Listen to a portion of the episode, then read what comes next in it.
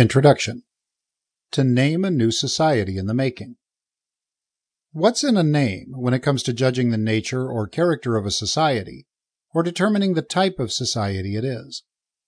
Such concerns count for more in modern social theory and modern politics than practical people might think. Perhaps we could dispense with debates over type names, over what feudal society or modern society really means, and move on to address concrete problems of real, always particular societies as they exist and change at definite times. Surely some names or classification schemes are less illuminating than others, and the invention of new labels for the contemporary human condition, from the Technetronic age to the Floodlit Society, can turn into a parlor game, or the characteristic pastime of what one American writer several decades ago called the self conscious society. Still, almost any attempt at systematic social analysis depends on terms of comparison and contrast that require some kind of classification, and any effort to address the peculiarities of a special case will call for differentiating criteria that mark one society off from another. That is, the venture will depend to some extent on type. At times, such questions go far beyond the realm of punditry or the academy and seem to carry some urgent political weight. At a memorable anti war demonstration in 1965, a young radical leader, Paul Potter, asked his audience, What kind of system is it that fosters U.S. military escalation in Vietnam, Southern segregation, new forms of bureaucratic domination in everyday life, and a soulless materialism? We must name that system, he concluded. We must name it, describe it, analyze it, understand it, and change it.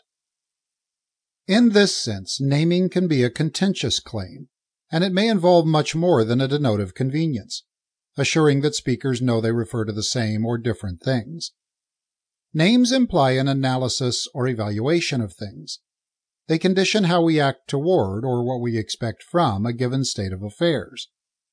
And they carry with them a history of such ideas and sentiments.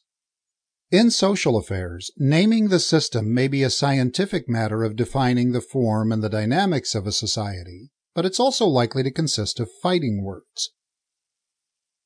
In this book, I examine some of the lively discussions throughout the 20th century regarding the appropriate name for the kind of highly developed industrial or post industrial societies that flourished in North America and Western Europe during that time. I examine writers, scholars, political advisors, journalists, and activists, ranging from Thorstein Veblen and his followers to the American New Left and beyond, including social scientists with a popular audience, such as Margaret Mead and Daniel Bell, and those best known for arcane theory, such as Talcott Parsons and Kenneth Arrow, aspiring power brokers like the New Dealer Adolf Berle, an outsider turned insider like psychoanalyst Karen Horney, and in the aftermath of the main story, a Democratic Party strategist amid liberal decline, Robert Reich. I focus on the emergence and persistence of what I call the post capitalist vision, a way of looking at contemporary Western societies and their logic of development that advanced one or more of the following arguments. These societies could not be understood, adequately or fully, as capitalist. They had assumed a new form, no longer limited to the characteristic structures and processes of capitalism. The social salience of capitalist institutions was steadily declining, including the determining force of market processes, the authority or potency of business wealth, or even the efficacy of economics as the best way to understand or act on social affairs. The boldest form of this vision asserted that Western society had passed, or was about to pass, a boundary, taking it beyond capitalism to a profoundly different order. One hard to define, but likely to be more organized, more social, more service oriented, and probably more egalitarian than a market society founded on accumulated private property. Not all of the writers or approaches I discuss here went that far. Only a few explicitly used the term post capitalist society, and others sought to disassociate themselves from so definite a diagnosis.